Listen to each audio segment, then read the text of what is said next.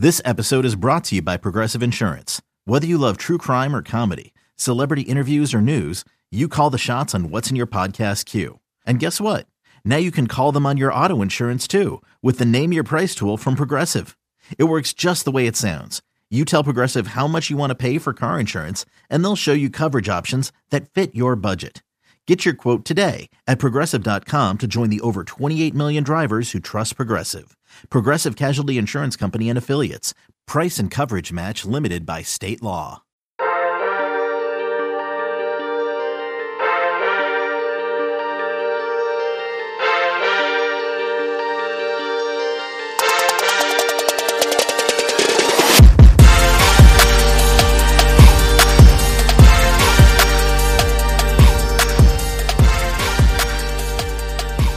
Good morning, Bucknutters. It is Tuesday, November 24th, 2020. I am Dan Rubin. This is the Bucknuts Morning Five and Change. We will be joined in just a minute by Dwayne Long. First, I have to let you know that today is our thank you to all Ohio State fans everywhere. It is a free day on Bucknuts. Get access to all premium content on our site, our message boards, the premium content on all 24 7 sports sites and their message boards as well. We could not be more thankful for your patronage during what has been a ridiculously tough stretch of time for everybody. So spend the entire day on Bucknuts for free. There's also a great deal on there for those of you who aren't yet subscribers. So check out the content, take advantage of the deal, and enjoy with the rest of us. Today, we are going to sit and enjoy the fact that Ohio State is recruiting at a level never seen before. Who better to bring in for that than Dwayne Long? Dwayne, how goes it? Pretty celebratory mood over here with the way things are going with recruiting. I mean, my goodness. Wow. You know, Dan, you got to it I remember this. I, it makes me smile when I think back on it. That there were the naysayers who thought we should do a more thorough uh, coach search when when Meyer resigned. They, you know, they oh this guy we don't he's he's unknown and we don't know if he can recruit. Well, I wonder what they're saying now, because there's no question that he is recruiting at an even greater level than Urban Meyer and uh, we could who would have expected him to do this? If he could have gotten close to being as good as Meyer it would have been you know we would have said job well done job well done uh, by Gene Smith once again when it comes to hiring. But this guy is look at what he's done with receivers receivers and quarterbacks. He's bringing in the number one guy in the country back to back, I mean, three years in a row, he has now brought in the number one ranked receiver in the country Wilson, Fleming, and now Caleb Burton. Which brings us to the topic of the hour. Last night, the number one wide receiver in the class of 2022, Caleb Burton from Del Val, Texas, verbally committed to Ohio State. Since our last show, Quinn Ewers, the number one quarterback in the class of 22 from Texas, Southlake Carroll High, also committed to Ohio State. There are some that think he is the best quarterback not playing college football. Dwayne, please tell us what you think of Caleb Burton as a player and then Quinn Ewers as a player. We will sit back and enjoy. Uh, Burton is just a phenomenal player to watch. I see a kid that is very much like Olave, except he's a more physical kid. He's stronger. He can play either, you know, he's one of those kids that is not uh, a big kid like uh, split end X receivers are, uh, but he plays the game big, and that's something Garrett Wilson did that impressed me. Garrett Wilson was Garrett Wilson was a more substantial kid. He's heavier, uh, but they're about the same height. But they just go up and get the ball. Uh, you know, you you got these guys out here, these kids out here, these six two, six three, six four and you expect them that's their game. Back shoulder fades this kind of stuff. But caleb burton could play that game at about six feet tall. And it, but he's also quick enough and elusive enough throw him down in the slot. Look at look at the damage garrett wilson is doing in the slot because it's such a mis- mismatch so uh, he's absolutely the best receiver I've seen on film this year. uh, so far, and I, I can't see that changing. It doesn't look like a class like the last two years, which were both phenomenal. Still a good class, and being number one in this class is is a is a uh, uh, five star. Uh, it's a mark for him to to be number one in a class that, uh, of this caliber. Um, he's just and it's and getting these kids early. Here's the thing. We always talk about holding on to these these kids that um, especially from out of state when they commit early.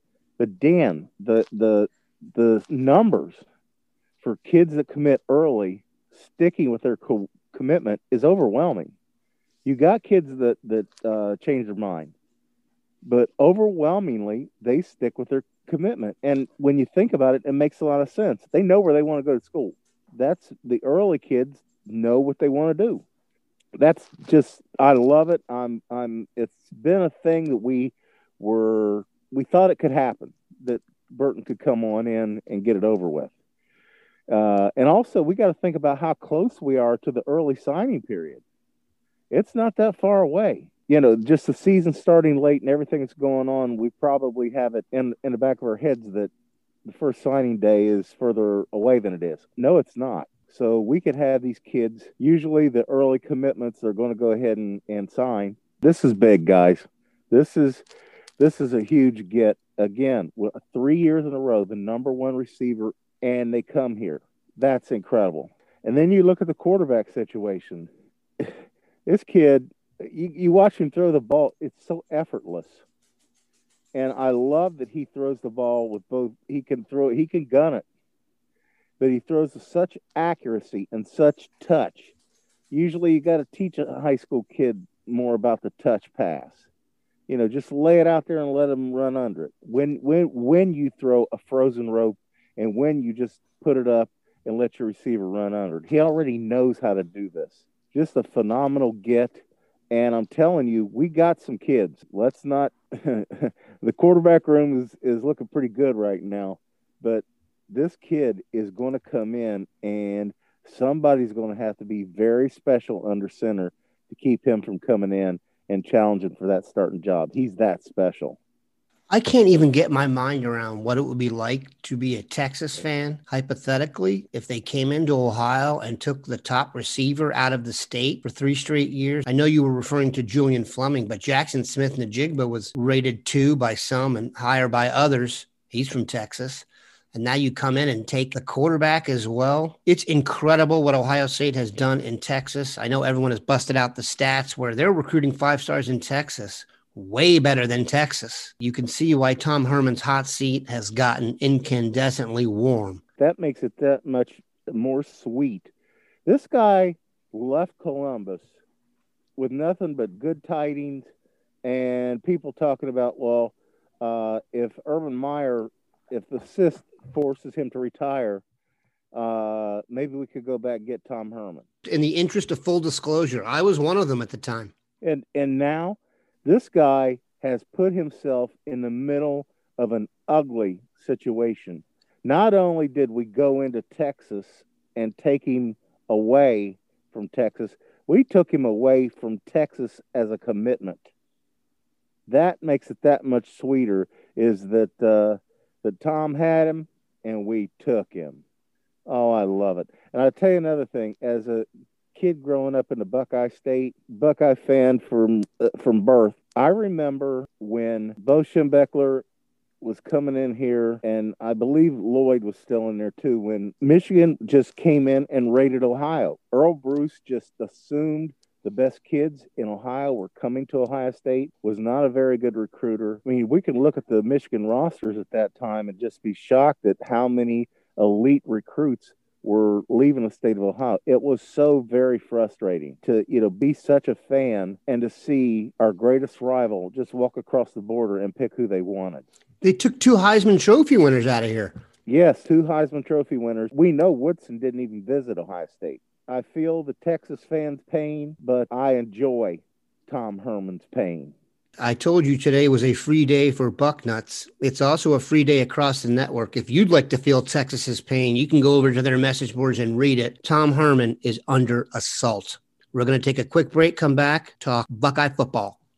Should you ever set foot outside of them hotel, you will be shot. Don't miss the new Showtime limited series based on the international bestseller. For the last four years, I've been a prisoner. Why are they keeping you here? Starring Emmy Award winner Ewan McGregor. This is the brave new world that you dreamt of. Be very careful. You are still a prisoner here. Everything in this new world comes at cost. This is still my country. A Gentleman in Moscow, now streaming on Paramount Plus, only with the Paramount Plus with Showtime plan. All right, we are back. Dwayne, judging from the general vibe among Bucknutters, you'd be surprised to know that we are 4 0 and headed into a game against Michigan State, who is not good at football. Have they let it go at the end? Yes. I do think too much of a big deal has been made of that. I think their first volley has been strong enough. What is your vibe on the team? What needs to be changed, if anything? And how do you feel about the game coming up? I'm not worried about it, but that has a lot to do with, as you said, Michigan State's bad. Quarterback, uh, they're just they're not good football team. Illinois is as bad, if not worse, uh, and Michigan is a bad football team when we're playing them here. What I'm getting at is I'm not worried, but it's got more to do with our opponent than it does with how we're playing. Defensive backfield, I don't know what we we got to try to do something different, Dan. The, the definition of insanity is to keep doing the same thing over and over again and hoping for a different result. These guys are not getting it done. I'm telling you, Proctor is the only defensive back who should know for sure that he's starting on Saturdays. Thinking that Shaun Wade is not a good football player right now, that's just hard to fathom. I'm saying let's mix the young guys in. Why can't we get these guys mixed in? One thing we don't know, Urban Meyer had things pretty locked down with with injury statuses. Ryan Day has turned it into I'm the I mean it's the Pentagon over there. You can't get in. he is just won't let out anything. So you know we maybe these younger guys are hurt but I don't understand. I said um, when we signed him that that Ransom would he may not start at the beginning of the season, but he will be in the starting lineup at the end of the season. And right now, I'm saying why not? You cannot tell me. Uh, after the game Saturday, I, I talked about this on on uh, my long view the only time I've noticed Marcus Hooker this year is when he's doing something wrong. He's not giving us anything. I mean, he's just bad. I don't know if it, they're just not a very good group of, of defensive back or if it's coaching because I'm telling you, their their reads. You can watch this game in particular more than any other. Well, they, we didn't get toasted as bad in any other. We got got lit up a bit, but not like this. You can see guys making mistakes, mental mm-hmm. error. When they show replays, you're like, why did you do that? It's not just that they're making errors, they're making like they don't know who to switch off on the first move. It's that bad. Hooker is, is safety. That's why it's called a safety. You're the last line of defense. And this kid is making just mistake after mistake after mistake. He's tack his tackling is highly suspect, let's just say. The entire secondary is not tackling well. They're missing tackles. In football, if you can't block and tackle, you're going to lose a lot of football games. So uh, the secondary is something I'm concerned about. I understand the Harry Miller experiment. You put him out there, trial by fire. But I mean, Dawand Jones needs some reps. I don't know. Matthew Jones, we should try some other guys in there, Dan. He is really not doing well. That's about it. I would like to see Fields connect more with Jameson Williams. Williams played split end and in the slot last year. Seemed to be a lot more effective last year. Now he's a, exclusively a split end. Our tight end Ruckert has caught more balls than Jameson Williams. That's that's a big stat. We don't throw the ball to tight end. We throw to the Jameson Williams even less. Very happy about the running attack you know, I we don't have an elite back that's healthy. I believe Crowley is an elite back. I'm, I'm not going to call him a five star, definitely a four and a half star, but he's the the kid that could run like uh, Dobbins could, see the hole and, and get to it. We, what we got right now is a big, powerful kid that is has really good speed for for his size. Run him straight ahead, and he's breaking tackles. He's getting yards after contact. Get this kid going north, and he's going to be a much better back. Running wide and and asking him to find a hole, it's just not what he can do. He's not very good at it. So, but we did find a running game. Front seven on defenses, they held Indiana to minus one yard rushing. Going up the middle is pointless. It's fruitless. Those tackles are destroying the people in front of them. And Borland is playing like you want a senior leader to play. He's really having a good senior year. The front seven, you got to be happy. Browning is having easily his best season, and Werner belongs in the argument for most underrated linebacker in the country. You know, there's a lot right here. If we could straighten around the secondary, I would go back to believing this is uh, the likely national champion. Just to echo what you were saying there about highlighting some of the good, I was looking at Pro Football Focus yesterday. In all of college football over the weekend, Tommy Togiai had the most pressures of any defensive lineman, and Tyreke Smith was third in the United States. Also, I'm not sure if you guys know the name Jim Nagy. He's a longtime NFL guy. He is the president or the guy who runs the Senior Bowl. So he's evaluating all possible participants. He had a text yesterday that said the linebacker crew of Pete Werner, Tuf Borland, and Baron Browning is the best in the country, and it's not even close. So let's dial back the negativity just a bit. Realize that we're 4 0. We have plenty to be thankful for. Realize Thanksgiving is close. Love the fact that we dominate Texas. Thank Dwayne for stopping by. Have a good one, Bucknutters.